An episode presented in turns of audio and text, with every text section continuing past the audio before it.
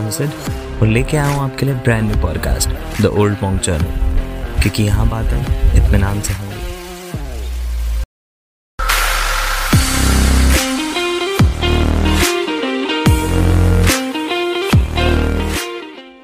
नमस्कार, आदाब, सत श्रीकाल मैं हूँ सिद्धार्थ। लेके आऊँ आपके लिए हमारे podcast the Old Monk Journal का एक नया हिस्सा। यहाँ हम बात करते हैं अपने कुछ खास मेहमानों से, करते हैं कुछ खास बातचीत सुनते हैं कुछ अनसुने किस्से, जमती है यहाँ महफिल, जो आप तक पहुंचाती है एक शानदार वाइब। तो शुरू करें। Hi welcome to the Old Monk Journal मेरा नाम है सिद्धार्थ और मैं लेके आया हूँ आपके लिए एक ब्रांड न्यू पॉडकास्ट एपिसोड तो आज हमारे साथ हैं हमारे बहुत ही खास मेहमान, जिन्हें हम सब जानते हैं राहगीर लाइव के नाम से या फिर सुनील के नाम से भी उनके करीबी दोस्तों ने जानते हैं। तो चलिए स्वागत करते हैं सुनील का और राहगीर का। हाय राहगीर कैसे हैं आप और क्या चल रहा है? हाय सिद्धार्थ मैं बढ़िया हूँ और बस अच्छा चल रहा है म्यूज़िक चल रहा है लॉकडाउन चल रहा है ज़िंदगी अच्छी है। बहुत सही। जब से आपका कान्यो मान्यो कुर अभी इंस्टाग्राम पे वायरल हुआ है तो लोगों में मिस्ट्री बनी हुई है कि कौन है राहगीर तो आपसे बेहतर कोई नहीं बता सकता। तो बताइए कौन है राहगीर राहगीर अभी क्या देखो इसके लिए बहुत सारी बहुत सारी मेरे नाम के पीछे कारण है कौन है राहगीर हम्म। तो एक तो वो बंदा है जो देखता है सफ़र करता है दुनिया देखता है और उसको मतलब गलियों में घूमते हुए कहानियाँ उठाता है और उन्हीं को गाना बना के वापस गलियों को दे देता है हाँ, हाँ। वो है राहगीर और मैं तो ये कहूँगा कि कि समझ नहीं आता कि शर्माऊं या इतरा हूँ इस रंग भेद की दुनिया में सांवलों की तरह हूँ। क्या बात है। ज़िंदगी कितनी है इस बात का कोई भ्रम नहीं मुझे। मैं इस मैदान जंग में पड़े घायलों की तरह हूँ। और आ, पता नहीं कोई आँगन मेरी छन छन से छनकेगा या नहीं। मैं अभी भी दुकानों में पड़ी पायलों की तरह क्या बात है क्या बात है। समझ नहीं आता मैं शर्मा हूँ या इतरा हूँ तो बस यही है रागीर की ढूंढ रहे हैं रागीर असली में कौन है बट अभी जो है वो ये है कि कहानियाँ बटोरता है और उनको वापस सुना देता है। तो आप नोटिस करते हैं सब कुछ जो आपके इर्द गिर्द है और उन्हीं से समेट कर कुछ लाइंस लेके आते हैं अपने फैंस के लिए? कुछ ऐसा ही आप करते हैं मेरे हिसाब से? बिल्कुल बिल्कुल। देखो ऑब्ज़र्व तो अपन सारे ही करते हैं ना? आ, बस वही है कि कोई बंदा उस चीज़ को थोड़ा सोचते रहेगा या उसको कोशिश करेगा उस आउट ऑफ़ उस ऑब्जर्वेशन कुछ कुछ क्रिएटिव कुछ निकाल ले exactly. या वही बात जो आप सोचते होंगे कोई दूसरा सोचता होगा आ, वही आ, मैं बस थोड़े और अच्छे शब्दों में थोड़ा और अच्छे से सजा के कह देता हूँ बाकी आई थिंक ऑब्ज़र्व वगैरह तो सभी करते ही हैं मैं भी वही करता सो so, आप राजस्थान के एक छोटे से गाँव से रहने वाले हैं।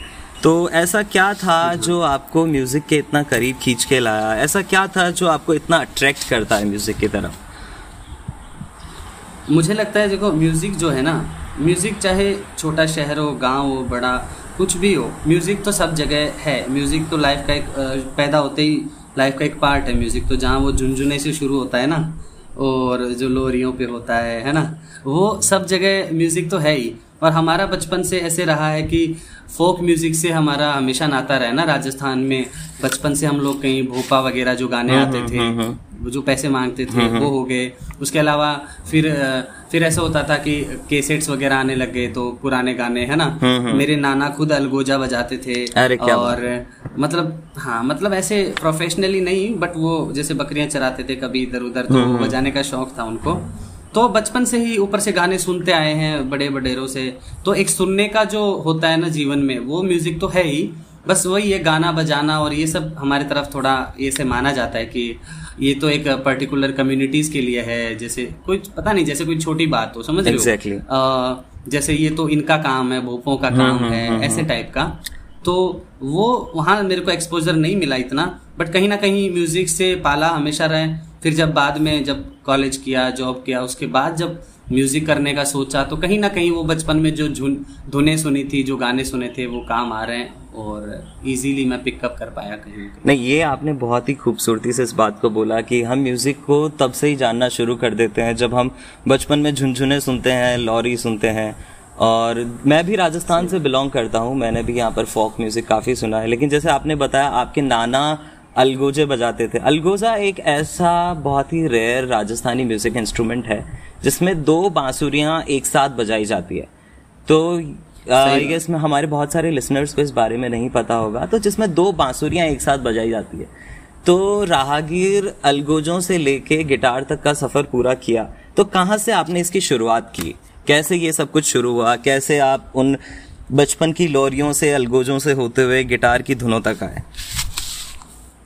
ये जो सफ़र है आ, देखो ये ऐसा है कि मैंने ऐसे कुछ सोचा नहीं ज़्यादा है ना? या मैंने मेरे को ऐसे भी नहीं था कि मेरे को जीवन में आ, ये बनना है और ये सब करना है। आ, ऐसा नहीं है मैं तो सही बताऊँ तो अंधेरे में किसी आदमी की तरह मैं तो अपना रास्ता ढूंढ रहा था और ये रास्ता आ गया सामने तो इसको पकड़ लिया। अच्छा लग रहा था तो इस पे चलना शुरू कर दिया। तो वही खेल है जब कॉलेज में जब गाँव में तो देखो कहाँ गिटार और इन सबसे क्योंकि मैं तो लग, गिटार पहली बार देखा ही जब मैं कॉलेज में गया था पंजाब तब देखा था। अच्छा। क्योंकि यहाँ कहाँ गिटार वगैरह का इतना कुछ है नहीं। तो वहाँ गए और सबसे पहले तो एक मैंने गिटार खरीदा था ऐसे ही दो ढाई हज़ार का वो फ़ोटो खिंचाने के लिए और हीरो बनने के लिए। और उसके बाद वो वहीं रह गया कुछ सीखा नहीं। फिर उसके बाद फिर मैं हल्का हल्का लिखता था और जब मैं पुणे जॉब करने गया उसके बाद मेरे को जब मैं कंट्री म्यूज़िक सुनने लगा फिर पता नहीं और मेरे को सफ़र जो ट्रैवल का इतना शौक हम्म, था हम्म। तो मैंने सोचा कि मैं जो अपनी चीज़ें लिखता हूँ जो मेरे दिमाग में आइडियाज़ हैं क्यों ना मैं उनको म्यूज़िक बनाऊँ उनके गाने बनाऊँ हम्म। और मैं इधर उधर घुमकड़ी करते हुए उनको गाऊं इससे एक तो मेरे को गाने गाने का और मतलब ये मौका मिलेगा साथ में मेरे को घूमने का भी अच्छा हो जाएगा क्योंकि इधर उधर गाने गाऊँगा तो मेरा रहने वहने का जुगाड़ हो सकता है। समझ रहे हो कुछ काम मिल जाएगा ऐसे सोच के और मैंने फिर गिटार खरीदा था और एक दोस्त मेरा था मृदुल सिंघल नाम अच्छा। था बहुत ही बहुत ही तगड़ा गिटारिस्ट मैंने तो अच्छा उससे कोई देखा नहीं आज तक है ना एंड हम्म, हम्म। चार पाँच बैंड्स में बजाते थे uh, मतलब खतरनाक आदमी था और इवन सिखाते टाइम भी ना ऐसे कभी नहीं पैसे पैसे करके नहीं सिखाया उसने दिल से ऐसे एक दोस्त की तरह एक नए बंदे को कोई सिखाता है ना हाँ, हाँ। वैसे उन्होंने सिखाया मुझे हालाँकि ये थोड़ी एक दुर्घटना हुई कि उनकी जो पिछले साल उनकी डेथ हो गई थी एक एक्सीडेंट में। हम्म, लेकिन वो कहते हैं ना कि सच्चे आर्टिस्ट कभी मरते नहीं है। उन्होंने मुझे म्यूज़िक का गिफ्ट दिया उन्होंने और कई लोगों को दिया। तो अब वो हम ज़िंदा हैं। आज भी मैं जब कभी गिटार पकड़ के कुछ बजाने शुरू करता हूँ तो कोई जानकार जो हमारा म्यूचुअल होता है वो देख के कह देता है अरे ऐसे तो मृदुल भाई बजाते थे। क्या बात है क्या बात कहीं ना कहीं वो झलक जाता है। तो वहीं से शुरू हुआ हमारा जर्नी और शुरू हुआ मुझे लगता है आर्ट ऐसे ही होता है एक लेगेसी की तरह कि आप एक से दूसरे की तरफ़ पास कर देते हैं जैसे मृदुल ने आपको दिया है। और आई होप कि आगे आप भी इसको अपने से किसी और को ज़रूर पास करेंगे। तो बिल्कुल बिल्कुल। ये एक बहुत ही खूबसूरत बात है आर्ट के बारे में क्योंकि हम बहुत बार देखते हैं कि म्यूज़िक को ही नहीं पेंटिंग हो गया फोटोग्राफी है बहुत सारी ऐसी चीज़ें। तो एक पर्टिकुलर स्टाइल हम लोग सब फॉलो करते हैं। तो आपका जो स्टाइल है वो आप मॉडर्न को और फोक को मिक्स कर रहे हैं। तो ये आपको इंस्पिरेशन कहाँ से आई? Uh, जैसे कि uh, मैंने बताया कि देखो फोक तो ऐसा है कि जो अपने देखो अपने इंडिया में और फॉरेन में भी फोक के अलग अलग मायने exactly. हैं ठीक है? अपना जो फो, फोक का मतलब होता है जो रीजनल सॉन्ग्स है राजस्थानी हम्म, हम्म। पंजाबी है ना? उधर फोक का मतलब है जो कंट्री म्यूज़िक है जैसे मैं गाने गा रहा हूँ उस टाइप का है ना? हम्म, तो मुझे लगता है जो यहाँ का जो फोक है जो राजस्थानी पंजाबी ये सब तो देखो हम सुन सुन के बड़े हुए हैं ठीक है? हम्म, तो हम्म। कहीं ना कहीं जब हमको पता भी नहीं होता था कि फोक म्यूज़िक क्या होता है कौन सा जॉनर होता है कौन सा क्या होता है हम्म, उससे पहले भी हम लोग फोक सुनते थे और गाया करते थे साथ में है ना? तो वो तो होता है ना कि तुम्हारे अंदर ऐसे भरा गया है वो तो बचपन से ही तुम्हारे अंदर वो एक अपने आप ही आ गया रस जैसे अपनी राजस्थानी या अपनी माँ भाषा आती है वैसे ही वो म्यूज़िक आया है ना? बिल्कुल। और दूसरी बात ये है कि उसके बाद जब मैं कंट्री म्यूज़िक और ये सुनने लग गया इंग्लिश मतलब मैं हिंदी तो सुनता ही था बॉलीवुड वगैरह थोड़ा बट हम्म, हम्म। कहीं ना कहीं जब मैं बॉब डिलन और इन जॉनी कैश और इनको सुना तो एक वो अलग झंकार एक जो अलग जो फील होता है ना वो मुझे मिला। और कहीं ना कहीं मैं भी वही सोचता था ऐसी चीज़ें मैं करना चाहता था इसीलिए तो उन्होंने मुझे इतना अट्रैक्ट किया कनेक्शन फील हुआ। तो वहाँ से इस जॉनर का शुरू हुआ क्यों? ये फिर क्योंकि क्योंकि मैं उनके जैसे गाने लिखता था वैसी चीज़ें मैं करना चाहता था मतलब प्रभावित था। तो मैं कुछ भी करूँगा तो मैं वो नहीं बन सकता ना मैं तो वही बनूँगा जो मुझे आता है या जो मेरा नॉलेज है। तो कहीं ना कहीं जो फोक म्यूज़िक हमने यहाँ सीखा है वो उसमें झलक जाता है। और आपकी जो लैंग्वेज है आपकी जो भी राजस्थानी हो गई या जहाँ से भी आप पैदा हुए वो लैंग्वेज आपकी झलकेगी ना। अभी आप कोई बिहार वाला कोई राजस्थान वाला इंग्लिश गाना भी गाए तो गा तो उसमें भी राजस्थानी झलक जाएगी। बिल्कुल, तो कुछ चीज़ें हैं जो तुम्हारे अंदर ऐसे रम जाती हैं कि आई थिंक वो झलके बिना रहती नहीं।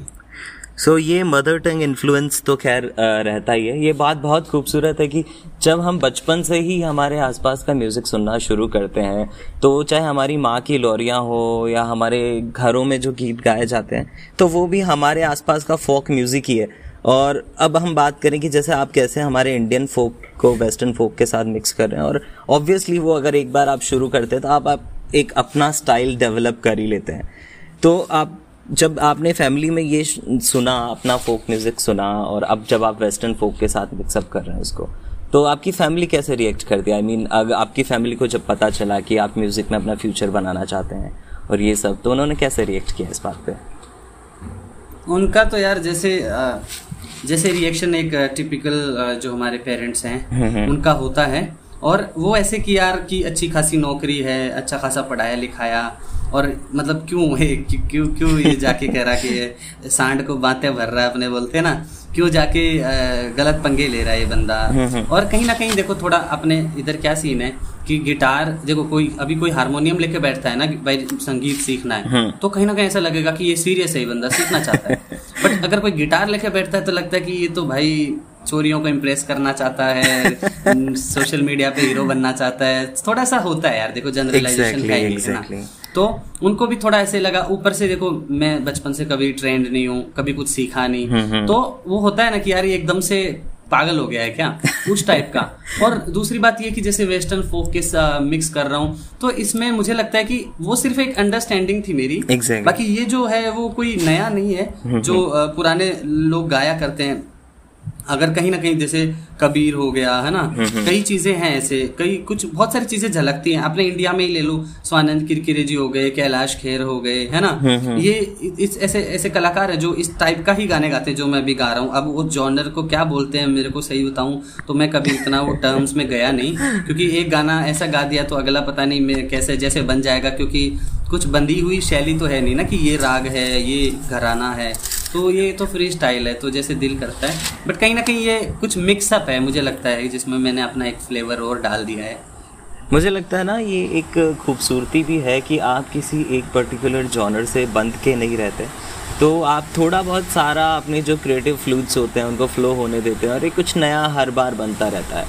तो ये बहुत ही एक खूबसूरत सा एक यू नो म्यूज़िक क्रिएट होता है इस तरह से। मैंने आपका जब तो गाना पहली बार सुना तो मैं मैं मनाली में था। तो मनाली में हमारा एक हॉस्टल हुआ करता है। तो वहाँ हम लोग कैफ़े में बैठे थे शाम का वक्त था और किसी दोस्त ने ये गाना प्ले किया। तो मैंने गा, गाना सुना मेरे गाँव आओगे। और जब मैंने पहली बार वो गाना सुना और जिस तरह से उस गाने का फ्लो है तो बहुत इतना दिल के करीब लगता है कि आई गेस कि कोई भी लड़का जो अपना टीनेज क्रॉस कर चुका है और इस एज ग्रुप में आ चुका होता है कि लाइफ में उसको एक आगे थोड़ा बढ़ना है बट वो पीछे वाली बातों को भूल नहीं पाता। बट कुछ चीज़ें ऐसी होती है जो कनेक्ट करती है और फिर आप जब वो सुनते हो तो बहुत ही एक नोस्टैल्जिक फील उस चीज़ में आता है। तो इस गाने की आपको इंस्पिरेशन कहाँ से आई? कैसे ये लिरिक्स थे?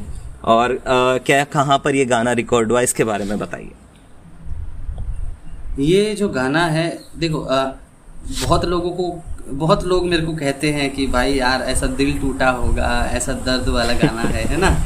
लेकिन मैं मैंने पहले भी ये एक दो बार बताया है और मैं फिर से बताता हूँ कि ये जो गाना है ना इसमें क्या है कि ये रोमांटिक वाला मूड में नहीं लिखा था या सोचा नहीं था जब ये पन था शुरू में।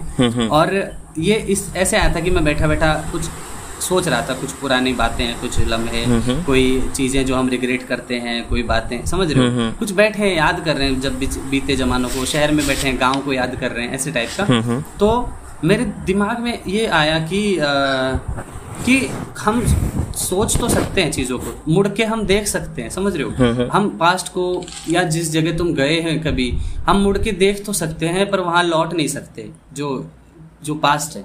आज हम मुड़ के अपने पुराने दोस्तों को देख सकते हैं कोई छोड़ के गया उनको यादों में देख सकते हैं उस जमाने को जी सकते हैं सोच में।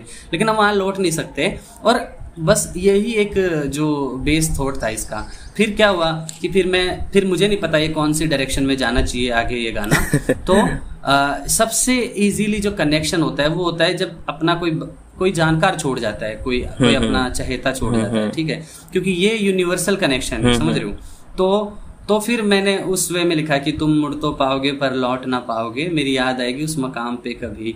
तुम पकड़ के गाड़ी शायद मेरे गाँव आओगे। मैं मिलूँगा ही नहीं उस मकान पे कभी। क्योंकि मैं भी मूव ऑन कर चुका हूँ लाइफ में यू you नो know, ये उस सेंस में है क्योंकि जो चीज़ें उस जमाने में कभी हुआ करती थी हम्म, अगर आप लौट के भी जाओगे तो वो वहाँ नहीं मिलेंगी आपको। और अगर वो वहाँ होंगी भी तो वो चीज़ नहीं होगी जो आपने कभी छोड़ी थी समझ रहे हो? वो बदल चुकी होगी। Exactly. वो बंदा बदल चुका होगा। तो ये उस सेंस में है कहीं ना कहीं तो और इसको जो रिकॉर्ड करने का है देखो ये मैंने जब रिकॉर्ड किया था तो एक टाइम था जब मैं उस टाइम पे मैं स्टूडियो में नहीं जा पाता था ना मेरे पास सही बताऊँ तो इतना था कि मैं उसको कई गानों पे हज़ार हज़ार दो हज़ार पाँच हज़ार हज़ार रुपए खर्च करूँ ऐसे मेरा था नहीं है ना? और मैंने क्या मेरा एक दोस्त है जिम्मी अ, करके है जिम्मी दीवानी पुणे में। तो उन्होंने क्या मुझे एक जूम एच वन जो भी बता रहा था Zoom Zoom H one N करके रिकॉर्डर है ऐसे ही छह सात हज़ार का आता है। तो उन्होंने उसने मुझे गिफ्ट कर दिया वो कि लाइक इससे तुम कुछ रिकॉर्ड कर अच्छा। सकते हो टाइप एंड फिर सही बताऊँ तो मैं उसको सामने रखता था ऐसे टेबल पे और मैं गाने गा रहा हूँ गिटार पे बैठ के। और वो वन टेक रिकॉर्डिंग होता था। अगर कुछ गड़बड़ हुआ मैं पूरा फिर से गाऊँगा ऐसे हाँ, करके। तो जो एक वन टेक रिकॉर्ड आया उसको बिना किसी प्रोसेसिंग के जैसा आया वैसा ही मैंने यूज़ किया। उसका वीडियो मैं अपने चाचा ताऊ के छोटे छोटे लड़के हैं उनको ले जाता था। ट्राईपोर्ड पे एक कैमरा लगाता था। और पहले उनको वहाँ बिठाता था नमूने की तरह फिर उस पर फोकस करके और सारा सेट करके और मैं जाता था बैठ जाता था और फिर बोलता था कि भाई ये बटन दबा दे लाल वाला है। तो ऐसे करके उसका वीडियो बनाया। फिर मैंने उन सबको थोड़ा ऐड किया और वीडियो बन गया उसका थोड़ा एडिट करके। और ऐसे करके वो गाना रिलीज़ किया और ऐसे ही करके मेरे आज तक सारे गाने होते आए हैं टू बी ऑनेस्ट मेरे मोस्टली गाने जो हैं वो वन टेक रिकॉर्डिंग्स हैं घर पे रिकॉर्डेड हैं और बस चल रही है जर्नी तो वो गाना ऐसे निकला और आज इतना अच्छा लगता है कि बिना किसी फैंसी प्रोडक्शन बिना किसी फैंसी म्यूज़िक या बिना किसी फैंसी वीडियो के लोगों को इतना पसंद आ रहा है। तो लगता है कि रॉ चीज़ें भी लोगों को अच्छी लग जाती है। एग्जैक्टली आई मीन जो खूबसूरती उस गाने के नेचर में है कि वो इतना रॉ है कि उसमें कुछ भी मिलावट नहीं है। वो इतना पवित्र हाँ। से उसके वर्ड लगते हैं ना बहुत ही खूबसूरत लगते हैं कि कुछ भी मिलाया नहीं गया है जो है सीधा दिल से कहा गया है गाया गया है परफॉर्म किया गया है। तो उसमें कुछ भी मिला है हेर फेर नहीं किया गया है। तो आ, मुझे जब मैंने जब तो ये गाना सुना तो मुझे लगा कि यार आ, मतलब जो आपने एक बात बोली थी कि आप एक पुराने वक्त पे लौट नहीं पाते। तो मुझे लगता है कहीं ना कहीं एक गाना मुझे जब अ, हर गाने को लेके हर किसी का अपना परसेप्शन हो सकता है तो मुझे ऐसा लगा कि यार ये गाना ये शायद आपकी जो पास्ट पर्सनैलिटी है और आपकी जो आज की पर्सनैलिटी है और आपने तब से अब तक कहाँ तक आप पहुँचे हो। और किसी दिन अगर आपको मौका मिले कि आप अपनी पास्ट पर्सनैलिटी को विज़िट करो तो आप उसको ढूंढ ही नहीं पाओगे क्योंकि वो इतना आगे बढ़ चुकी होगी। एग्जैक्टली तो बिकॉज़ वो बंदा जो है वो अब है ही नहीं दुनिया में Exactly, वही। एग्जैक्ट वही मैं वही बात कर रहा हूँ ये जो बेस सेंस है वही यही है ये, कि कोई भी हाँ। चीज़ जो है ना आज हम जिसको वैल्यू नहीं करेंगे ना कल हम लौट के उसको देख पाएँगे लेकिन उस चीज़ को कभी नहीं पा सकते और वही बेसिक थॉट था और ज़िंदगी आगे बढ़ती हाँ। रह जाती है और हम लोग भी उसके साथ में झूल के आगे निकल जाते हैं बट जो जो पीछे छूट जाता है वो वक्त वो खैर वो वापस नहीं आ वो छूट सकता। जाता है भाई। वो तो है ही वही बात है। आ, और अगर अभी इसको सपोज़ कोई नया बंदा अगर सुन रहा है जिसने मेरे गाने नहीं सुने हम्म, होंगे वो सोच रहा होगा कि अरे हम कौन से गाने की बात कर रहे हैं हम भी तो देखें क्या? तो पता नहीं मेरा ऐसे मन कर रहा है कि मैं उनको दो चार लाइनें सुना दूँ ताकि उनको भी लगे कि हाँ बिल्कुल बिल्कुल हम भी ये सुनना चाहेंगे तो एक अंतरा इस गाने का होना ही चाहिए। बिल्कुल हाँ ये परफेक्ट टाइम है मुझे लगता है मुझे भी लगता है। सुनाना चाहिए ये गाना। और और मैं तो बहाने ढूंढता रहता हूँ ये गाना गाने के। तो मेरे को अभी मौका मिला है तो मैं सुना देता हूँ दो चार लाइनें क्या? बिल्कुल। तो चलो मैं हाँ सुनाता हूँ आपको मेरे गाँव आओगे की कुछ लाइनें? जी।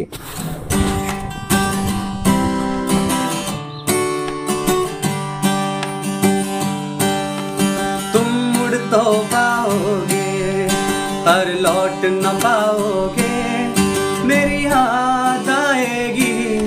उस मकाम पे कभी तुम पकड़ के गाड़ी शायद मेरे गाँव आओगे। मैं मिलूँगा ही नहीं उस मकान पे कभी तुम पकड़ के गाड़ी शायद।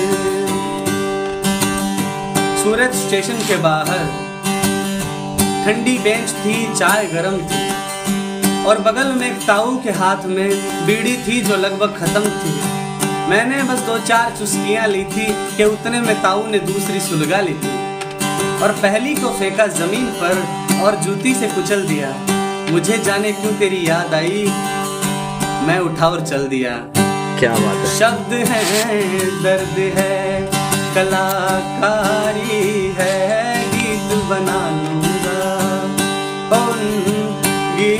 की कीमत भारी है, मैं कमा लूँगा। ओ तेरा नाम न लूँगा, खुददारी है, मैं छुपा लूँगा। कोई गुनगुनाएगा तो तुम समझ ही जाओगे, तुम पैसे औदों पर इतराना पाओगे। तुम पैसे औदों पर इतराना पाओगे, इतनी तालियाँ होंगी। मेरे नाम पे कभी तुम पकड़ के गाड़ी शायद मेरे गाँव आओगे। मैं मिलूँगा ही नहीं उस मकान पे कभी। तो ये था मेरे गाँव आओगे। हम पहुँच गए हैं आपके गाँव सही बताऊँ तो। ये गाना बहुत ही खूबसूरत और मेरे तो खासकर दिल के बहुत करीब है क्योंकि जब पहली बार मैंने आपका कोई गाना सुना था तो मैंने यही गाना सुना था और तब मुझे लगा कि यार हाँ ये बंदे में बात है। तो खैर वो तो खैर अभी सब लोग जान ही रहे हैं कि ये बंदे में बात है। अ, इस अ, इस गाने के बाद जो आपका सफ़र हुआ जब आपने घर से ही गानों की रिकॉर्डिंग्स शुरू करी और अब जब आपको लोग थोड़ा जानने लगे हैं पहचानने लगे हैं तो आप थोड़ी थोड़ी गिग्स में भी जाने लगे थे जहाँ तक मुझे पता है। तो अ, कैसे गिग्स में जाना ये सब कुछ शुरू हुआ? क्योंकि आपने कुछ म्यूज़िक कॉन्सर्ट भी अटेंड किए हैं आपने परफॉर्म किया है तो इसके बारे में बताइए।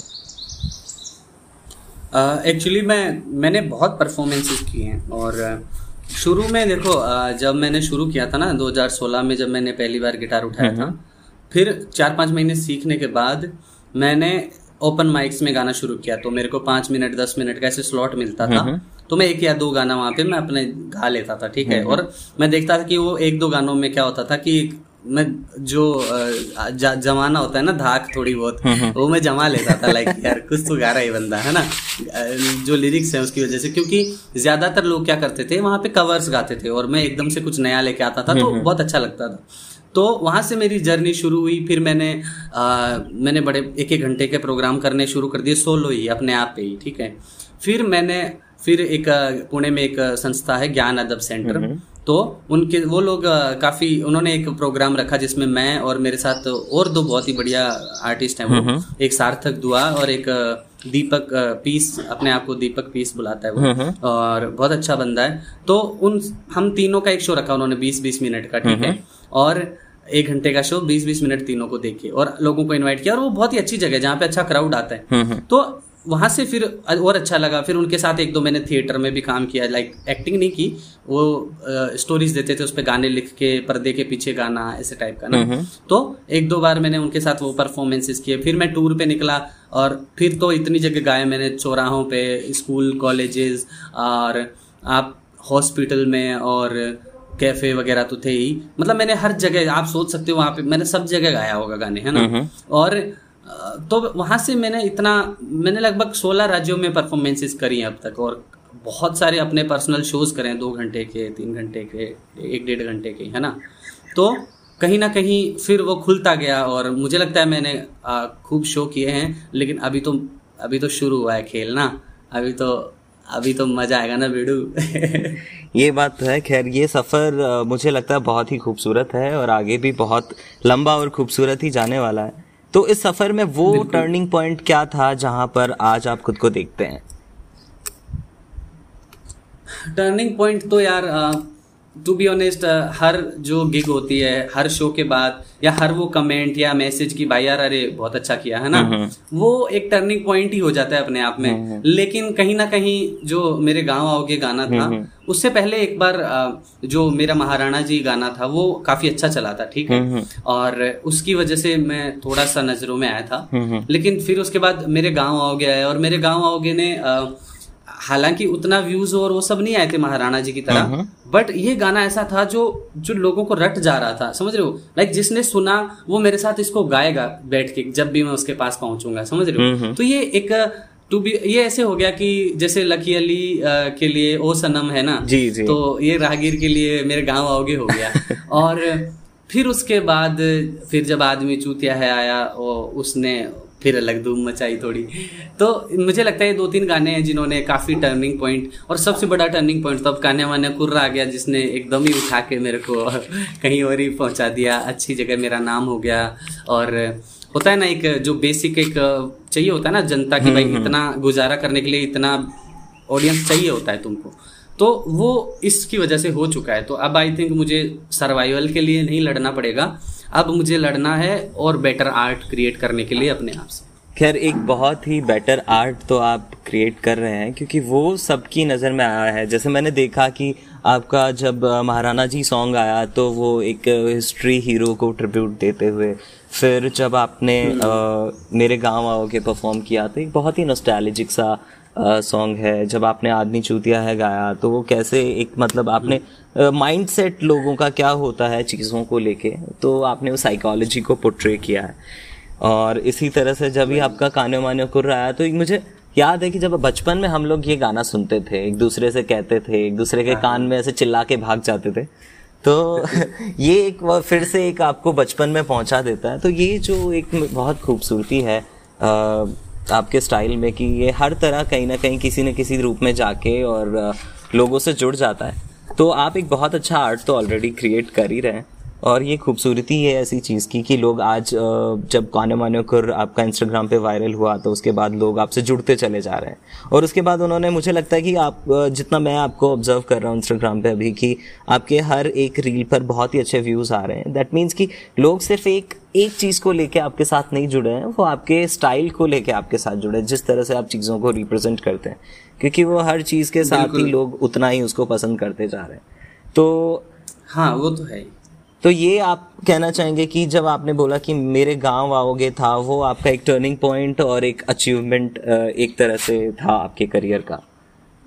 तो जब अचीवमेंट्स और टर्निंग पॉइंट्स होते हैं तो बहुत सारे ऑकवर्ड और फनी मोमेंट्स भी लाइफ में हो जाते हैं। तो कोई एक ऐसा किस्सा हमें सुना दीजिए ताकि हमें भी तो पता चले कि आर्टिस्ट की लाइफ में कैसे कैसे मोमेंट आ सकते हैं।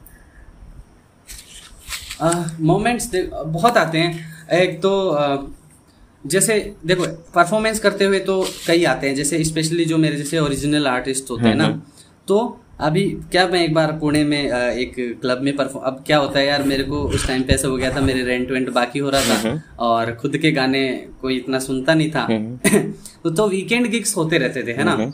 तो मैंने एक मैंने एक बंदे ने मेरे एक बंदे ने मुझे अप्रोच किया कि भाई मैं जो है आर्टिस्ट मैनेज करता हूँ दो तीन वेन्यूज के लिए।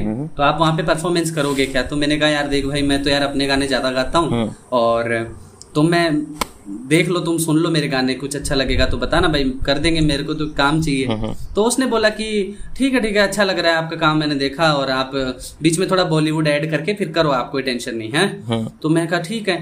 तो भाई मेरा दो घंटे का शो तो मैंने पाँच आठ दस अपने गाने ले लिए और दस पंद्रह बॉलीवुड गाने प्रैक्टिस करके और मैं चला गया परफॉर्म करने। अभी ऑडियंस को तो अच्छा लग रहा है और टू बी ऑनेस्ट वहाँ पे ऑडियंस को घंटा फ़र्क भी नहीं पड़ता क्योंकि सब मोस्टली मोस्टली क्या होता है कि सब लोग अपना कोई क्लब में आया है यार दोस्तों के साथ आया है कोई किसी गर्लफ्रेंड के साथ आया है तो वहाँ बैठ के मेरी बातें थोड़ी सुनेंगे वो अपना एंजॉय करेंगे बातें करेंगे गेट टुगेदर करेंगे क्या? तो हाँ तो इतना नहीं पड़ता बट एक आर्टिस्ट को वही हमेशा यही सोच के करना होता है कि समबडी इज़ ऑलवेज लिसनिंग है ना? और ये होता है हमेशा कि समबडी इज़ ऑलवेज लिसनिंग कोई ना कोई सुन ही रहा होता है कभी ना किसी पॉइंट पे है ना? तो तो वहाँ पे मैं गा रहा हूँ और वो बार बार जो जनता को कोई नहीं है जनता को कोई जो सुन रहा था उसको तो अच्छा लग रहा था और जो नहीं सुन रहा था उसको क्या फ़र्क पड़ता है मैं क्या कर रहा हूँ ना? तो तो वो मैनेजर है हर दो मिनट में आके बोलेगा आप वो गाओ दिल संभल जा जरा है ना? फिर दो मिनट में आके बोलेगा कोई बढ़िया सा रैप वाला गाना गा दो है ना? मैं कहा यार तू पागल है क्या हैं? मैं कहा यार मैं कहा साले मैं जो गा रहा हूँ उससे रिलेटेड कुछ दे दो यार। कोई एक जॉनर होता है यार। Exactly. अभी आप जगजीत जी का परफॉर्मेंस हो रहा है और आप उसको जाके बोलोगे कि आ, कि भाई आप अरे आप तो वो सुनाओ एम इन एम वाला रैप सुनाओ भाई। तो वो कहेगा कि तू पागल है क्या? अरे रिक्वेस्ट करनी है तो ये कर दो भाई कोई गज़ल गा दो कोई मेहंदी हसन साहब की गा दो कोई गुलाम अली साहब की गा दो। तो वो गा देंगे उसको कोशिश कर लेंगे नहीं भी आएगा तो भी गा लेंगे क्योंकि वो उनका एक जॉनर है एक इच्छा भी होती है ना? और तो वो बंदा भाई हर पाँच मिनट में आके उंगली करे। फिर मैं मैंने कहा कि एक काम कर भाई तू ही गा ले यहाँ से। मैं कहा मेरे पैसे दे दे मैं जा रहा हूँ यहाँ से मेरे को गाना ही नहीं भाई। फिर फिर वो फिर मतलब वो थोड़ा सा अनबन हुई उस बंदे से। जैसे ये हो गया ये तो एक हो गया इरिटेटिंग पॉइंट अच्छा। और ये बहुत होता है। कोई आप इतना अच्छा गाना गा रहे हो पाँच लोग सुन रहे हैं लेकिन एक दो लोग ऐसे आएँगे नहीं यार छोड़ ये सब क्या गुलाबी आँखें सुना है ना? ऐसे होता है। और एक फनी मोमेंट ये है कि भाई आ, जोधपुर में मैं जा रहा था एक ऐसे लोकल बस में। हाँ हाँ। तो तो एक बंदा एकदम बढ़िया एकदम गुटखा उटका दिल बाग खा रहा और मेरे पास बैठा बस में। तो वो गिटार विटार देख के बोलता भाई जी एक बात बताओ थे थे गिटार बजाओ हो कि थे सिखाओ हो कि काई करो है? तो क्या करते हो? तो मैंने कहा कि यार मैं ना गाता हूँ थोड़ा बहुत गाने और बजा लेता हूँ कैसे करके। भाई मैं गाता हूँ इधर उधर तो बोलता कि भाई यार मैं एक एडवाइस दू तुझे? हम्म। मैं कहा यार मेरे को तो सारे देते रहते हैं, तू तुम भी दे ले। हाँ, तुम भी दे लो भाई। फिर बोलता यार तू कुछ भी कर लियो लाइफ में है ना? कितने भी गाने वाने जो करना है कर ले पर ना अपना आशिकी टू वाला हाल मत कर लियो ठीक है? और भाई इतना सेंटी होके सीरियस होके वो बंदा। और मुझे तो लगता है बेस्ट एडवाइस उसी ने दिया आज तक। और और भी मैं एक दो किस्से एक किस्सा और मैं याद दिलाना चाहूँगा। वो जब हुआ जब जो मेरे लिए सबसे होता नहीं प्राउड या एकदम हैप्पी वॉर्म सा जो मोमेंट होता है आ, वो हुआ मैं बीकानेर में एक इंदिराज कैफ़े है इंदिराज कैफ़े तो वहाँ पे मैंने परफॉर्म किया था। तो उन्होंने क्या किया कि अपने कुछ फैमिली फ्रेंड्स को इनवाइट किया था थोड़े बुज़ुर्ग टाइप के। तो वहाँ पे एक दो तीन ऐसे जेंटलमैन बैठे थे और सुन रहे थे अच्छे से मेरी पूरी शाम। उन्होंने बड़े शाम प्यार से अच्छे से ध्यान से सुना। और हर पे नोट कर रहे हैं जो मैं बात कर रहा हूँ जवाब भी दे रहे हैं। इट्स लाइक बहुत ही इंटरेक्टिव से लोग थे ठीक है? तो फिर जब खत्म हुआ तो मेरे पास आए मेरे को बोले कि बेटा बहुत अच्छा लगा आप कहाँ से हो? है ना? और क्या कर कहाँ तुम्हारे पापा वगैरह क्या करते हैं ऐसे करके। तो मैंने उनको बताया कि मेरे पिताजी जो हैं वो आर्मी में हैं और पता है वो एकदम से एक्साइटेड हो गए कौन सी बटालियन में है? है ना? तो मैं कहा सिक्स राजपूत में है। तो बोले कि अरे क्या नाम है? नाम पूछा तो बोले कि अरे वो मेरा जब उन्होंने उसने ज्वाइन किया था ना तब मैं उसका सीनियर था। और मैं आ, उ- आ, उस बटालियन से ही रिटायर्ड कर्नल हूँ। क्या बात है। तो मैं कहा वाह तो उन्होंने बोला यार तू मुझे अपने पापा के नंबर दे मैं उनको बात करूँगा उनको बताऊँगा यार कि लड़का अच्छा कर रहा है ऐसे करके। और उन्होंने मेरे पापा के नंबर लिए उन्होंने मेरे साथ एक फ़ोटो ली मैंने भी उनके साथ एक फ़ोटो ले ली और उन्होंने फिर मेरे पापा को व्हाट्सएप पे वो फ़ोटो भी भेजी कॉल किया और बातें की उनसे पुराने जमाने के बारे में उनको बताया कि यार अपना लड़का अच्छा कर रहा है ना? तो कहीं ना कहीं अपने इंडियन फैमिलीज़ में देखो यार शक होता है ना कि लड़का अभी अच्छा क्या कर रहा है कहीं दुख तो नहीं पाएगा है ना? तो एक एक बाप के लिए ये बहुत ही बहुत प्राउड वाला मोमेंट हो जाता है यार जब उनका ही कोई सीनियर वो भी भूला भटका पंद्रह साल बाद में कहीं से नंबर लेके कॉल करता है। आई थिंक वो वहाँ से मेरे पापा को भी थोड़ा अच्छा लगा कि कुछ अच्छा कर रहा है समझ रहे हो? मुझे भी लगता है बहुत ही खूबसूरत वो मोमेंट रहा होगा क्योंकि हमारी एक्चुअली ऑर्थोडॉक्स फैमिलीज़ में ये थोड़ी सी दिक्कत होती है। क्योंकि मुझे लगता है कि जब हम मिडिल क्लास या अपर मिडिल क्लास फैमिली में होते हैं तो हमारी फैमिली ने जो तकलीफ़ें झेली होती है या जो स्ट्रगल उन्होंने किए होते हैं तो उनकी कोशिश बचपन से ही यही होती है कि बच्चे उससे गो थ्रू ना हो और वो कुछ अच्छा करे और एक सक्सेसफुल लाइफ हो जाए। और खैर हमारे अपने मन में हमारी सक्सेसफुल लाइफ की जो परसोना है या जो पिक्चर है वो कुछ अलग है। खैर माँ बाप को जब ये लगे कि अब वो खुश है तो उससे अच्छा और कुछ भी नहीं हो सकता।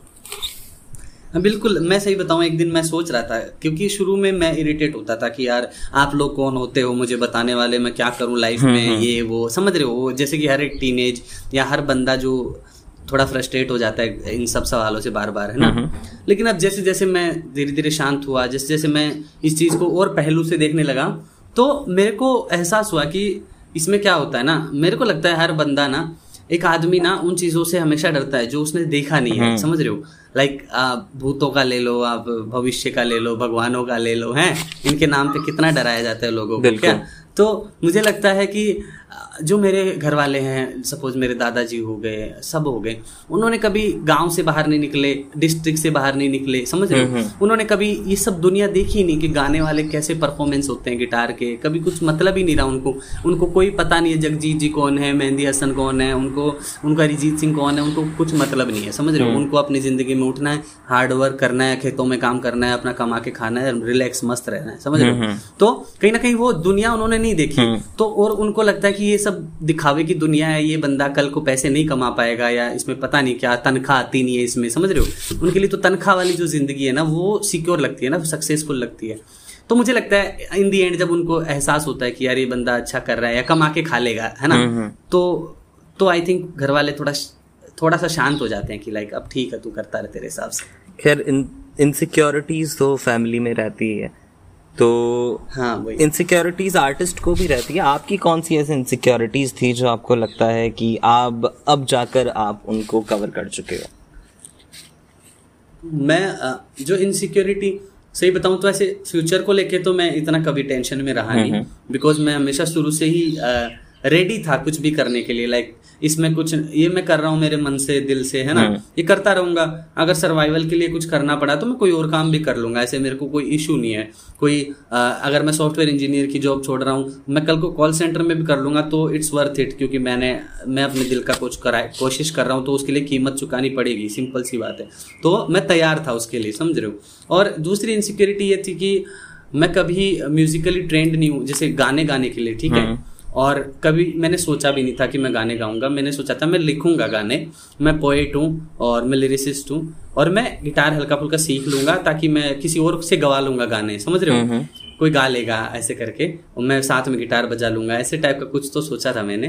तो बहुत लंबे टाइम तक और हाँ, सबसे बुरी बात ये होती थी कि जब भी कोई गाना गाता था कोई गाना नया सुनता था यूट्यूब पे डालता था तो लोग कहते थे हमेशा यार बहुत अच्छा लिखा है समझ रहे हो हम्म। बहुत रेयरली कभी किसी ने ऐसे बोला कि यार बहुत अच्छा गाया है तू समझ रहे हो हम्म, हम्म। तो वो एक मेरे को लगता था कि मेरी आवाज़ जो है वो अच्छी नहीं है समझ रहे हो लाइक लिरिक्स पे ही मैं चल रहा हूँ बट मैं कोशिश करता था कि मैं कभी ऐसे भी सुनूं कि यार अच्छा गाया है समझ रहे तो वो ज़रूर मुझे लगा बहुत बार और कई बार मैं गाने रिकॉर्ड करता था फिर खुद ही उनको खारिज कर देता था कि यार ये तो बहुत बकवास गा रहा हूँ है ना?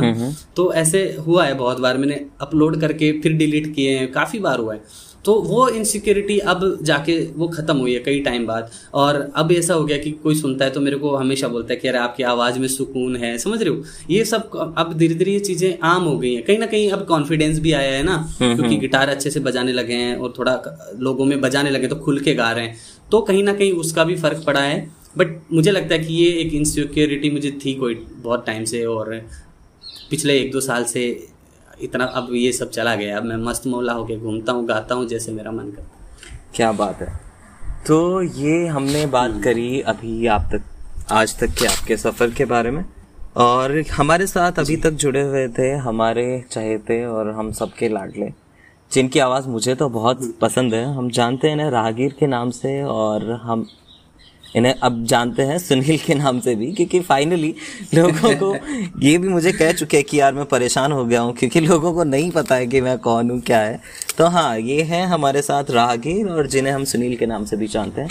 तो अगले एपिसोड में हम बात करेंगे इनसे, इनके कुछ और इंटरेस्टिंग किस्सों के बारे में, और अभी क्या चल रहा है लाइफ में, कैसे ये म्यूज़िक के फ्यूचर प्रोडक्ट्स को और अपने आने वाले प्रोजेक्ट्स को लेके आशावादी हैं। और थोड़ा और लाइव म्यूज़िक सुनेंगे अगले एपिसोड में इनके साथ में। तो मैं हूँ सिद्धार्थ और लेके आऊँगा जल्दी आपके लिए अगला एपिसोड तब तक के लिए बने रहिए the Old Monk Journal podcast पर।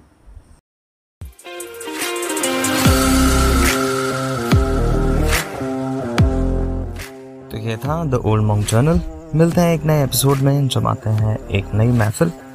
तब तक के लिए सुनते रहिए, जुड़े रहिए और आपकी राय हम तक पहुंचाते रहिए हमारे इंस्टाग्राम backpacker xp